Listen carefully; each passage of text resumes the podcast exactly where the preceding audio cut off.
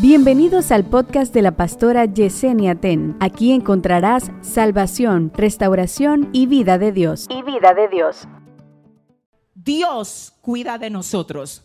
Así dice la palabra, que Él cuida de mí, Él cuida de usted, Él nos cuida. Nosotros estamos guardados, protegidos y cuidados por el Señor. Sin embargo, Proverbios 4:23 me dice que hay una responsabilidad que no es de Dios, que es mía.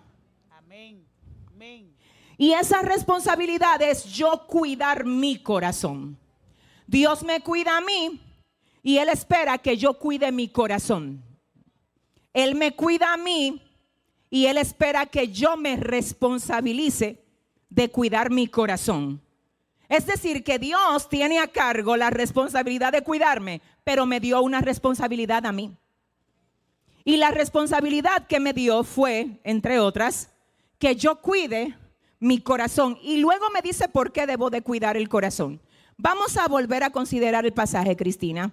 Por sobre todas las cosas, cuida tu corazón, porque de él mana la vida. Por sobre todas las cosas, que es un sinónimo para por sobre todas las cosas. Primero que todo, considera que el valor que tiene eso está por encima de todo. ¿Por qué? Porque, señores, hay cosas que son fundamentales.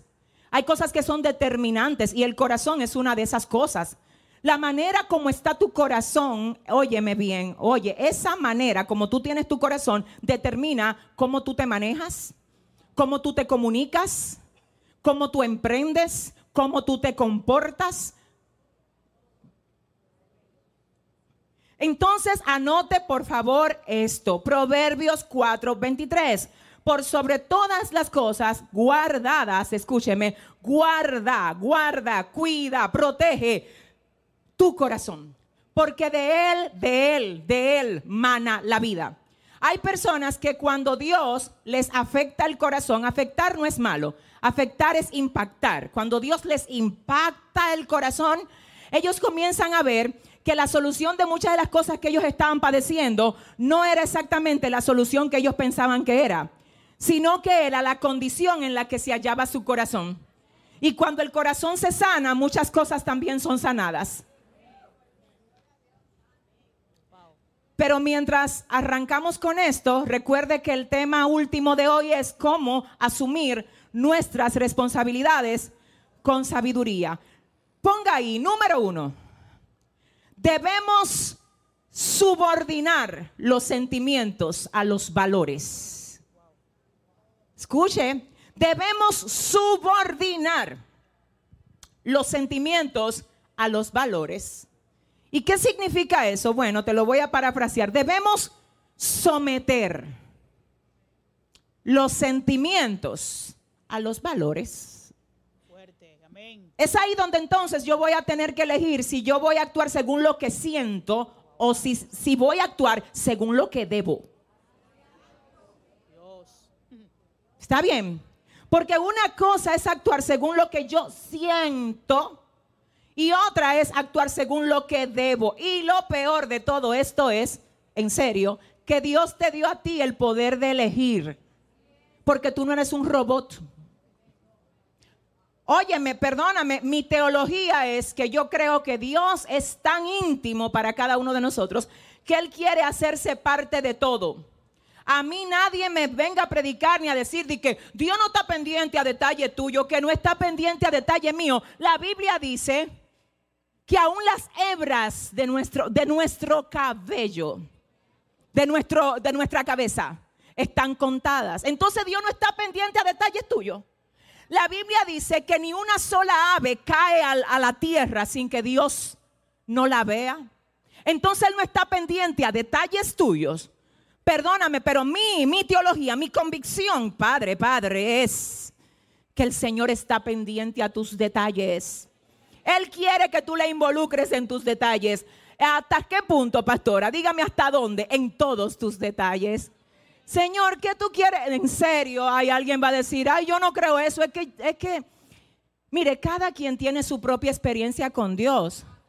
Y hay cosas que son muy de adentro. Yo le puedo decir en serio que hay gente a la que Dios incluso le dice la ropa que quiere que ellos usen. Y solamente la gente que tiene esa experiencia lo puede saber. Que hay momentos donde tú vas a tu closet y el mismo Espíritu Santo te dice, sácame eso que no quiero que lo uses. Saca lo que yo no te no quiero, no te quiero ver con eso. Y solamente la gente que ha tenido esa experiencia lo sabe. Hay momentos donde es el mismo Espíritu Santo que te dice, cállate ahora y no hables nada. Pero claro, una persona que no haya tenido esas experiencias va a decir, ¿y cuándo? ¿Y cómo es que Dios dice que le habla? No es exactamente una voz que tú oyes, es un mandato que recibe tu corazón. Y tú lo sabes, tú lo sientes. Hay días donde el Señor te dice literalmente, hoy tienes que levantarte a orar de madrugada. Hay un pleito que tienes que pelear y tienes que ganar. Así que, ay, lávate la cara, sacúdete y comienza a guerrear. Y solamente, vuelvo al punto, solamente la gente que lo ha vivido dice amén. Y el que no lo ha vivido, yo no lo voy a juzgar ni voy a discutir eso, porque hay cosas que no se discuten. Eso tiene que ver con experiencias. Pero sí el Señor es un Dios íntimo.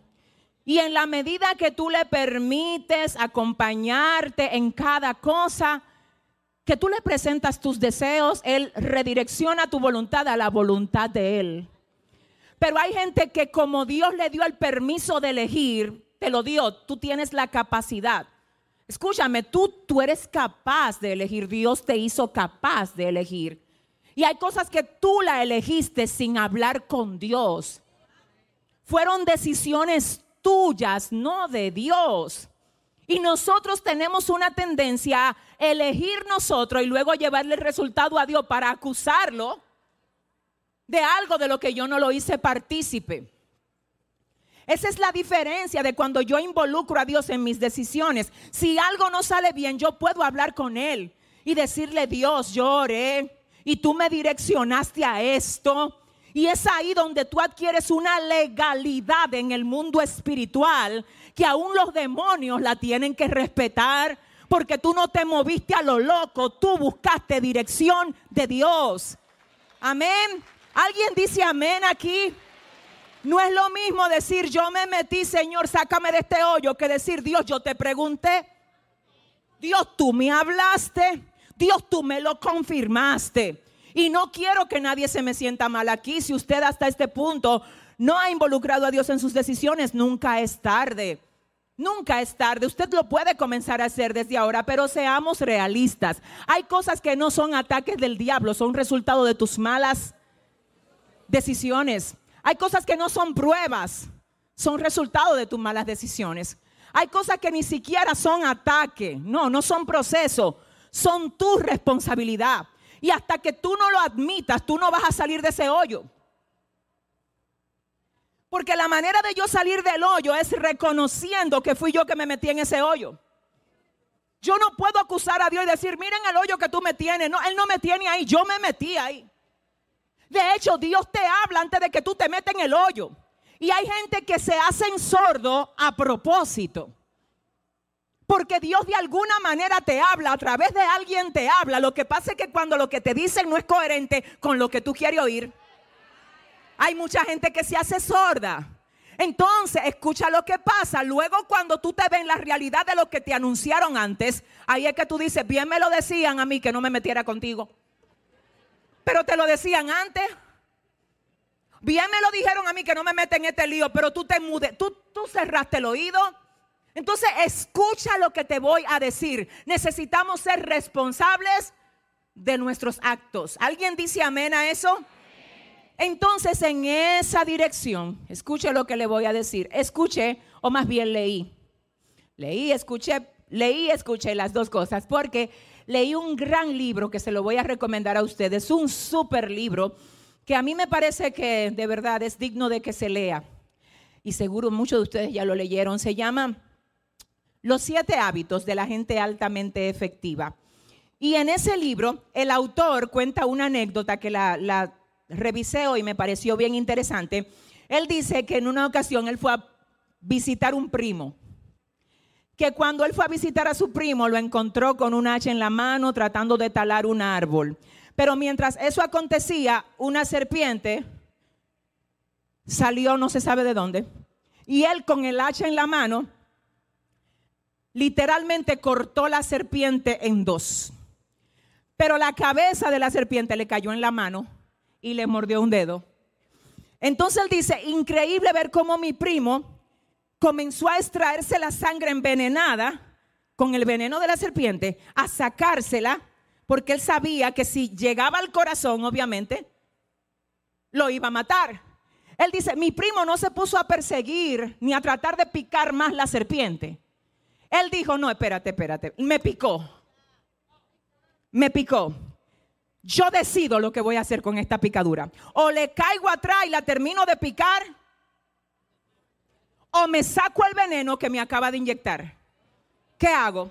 Si le caigo atrás para seguirla picando porque me picó, porque me lastimó, le voy a dar tiempo al veneno de que llegue al corazón. Entonces, en vez de perseguir la serpiente, yo prefiero extraer el veneno. Y él, hace, él usa eso para hacer referencia a la gente que le pican serpiente, que, la, que son atacadas por víboras. Porque algunos, en vez de sacarse el veneno, comienzan a perseguir la serpiente. Entonces es tu elección, sacarte el veneno es tu elección, perseguirla también. El resultado va a depender de tu elección.